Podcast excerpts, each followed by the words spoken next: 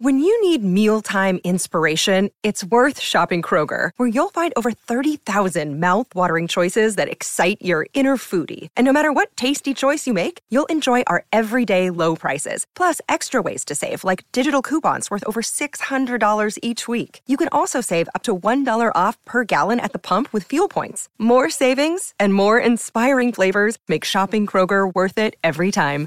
Kroger, fresh for everyone. Fuel restrictions apply. We would be honored if you would join us. Hey everyone, in today's episode, we're going to finally understand the new canon reason behind lightsabers turning red. To give some extra info before we begin, in previous canon, which is now Legends, it was because the Sith had to synthetically forge their crystal, as no kyber could emit such a powerful beam, with some Sith sabers even being able to cut through Jedi blades. However, also having their drawbacks, such as flickering or shutting down mid combat. Now, I've made a video on that in the past, but today we're going to focus on Palpatine explaining to Vader just why Sith lightsabers turn red. I'm going to explain more at the end of the video, but right now I just want to jump in to the comic. So here we go.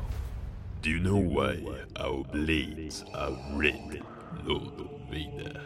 No, Master. The Jedi teachings on this subject were incomplete. The fools hid the knowledge they found uncomfortable. They could not face the dark truths, and they paid the price.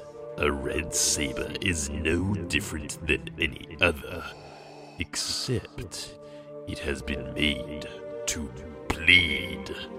The crystal from any Jedi's saber will do. As you know, the Kybers are alive in their way. Like any living thing, they can feel pain.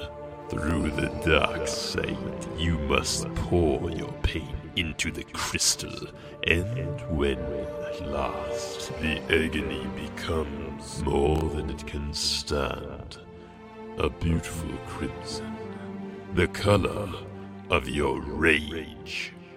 Do you understand, Lord Vader? Yes, you could have given me any one of those lightsabers to corrupt, even Yoda's. But you did not. The saber of a Sith is not given, it is taken. As the story now switches scene to the mid rim, we see Palpatine and Vader being flown to a distant planet. Here is where Vader must track down a Jedi to obtain his Sith lightsaber. Your armor, Lord Vader. How do you find it? It is acceptable. Why have we come here, my master? I need your help, Lord Vader. I have very high hopes for what we might achieve together, but first, you will need your lightsaber. You must seek out a Jedi from whom to take a Kyber crystal. A daunting task indeed. However, I have great faith in your resourcefulness and capability. Go now, my apprentice. Hmm. I had a vessel brought here for you to use. It appears to have been stolen. Ah, this lawless galaxy. Truly, it cries out for our guidance. Embrace the dark side, bend it to your will, and it will provide everything you need. Your power will become endless, Lord Vader, and then we shall rule as one. So, there we have it. The crystals have gone from synthetic to naturally geologically born. However, you take the crystal, and through your agony, suffering, and rage, the crystal feels the energy and bleeds red. Sounds like the crystals are organisms, an entity that can feel energy and has a conscious ability to know what's right or wrong. How do you feel about this? Do you prefer Disney's new way, or the old, where the Sith would meditate for days while their crystal was being forged? Other than that, I'm still on the fence between these opinions.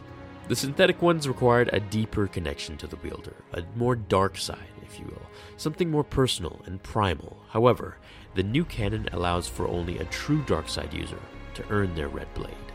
Maybe you guys can convince me some way. Let me know below. Thanks for watching, and I'll see you all in tomorrow's episode of Star Wars Theory.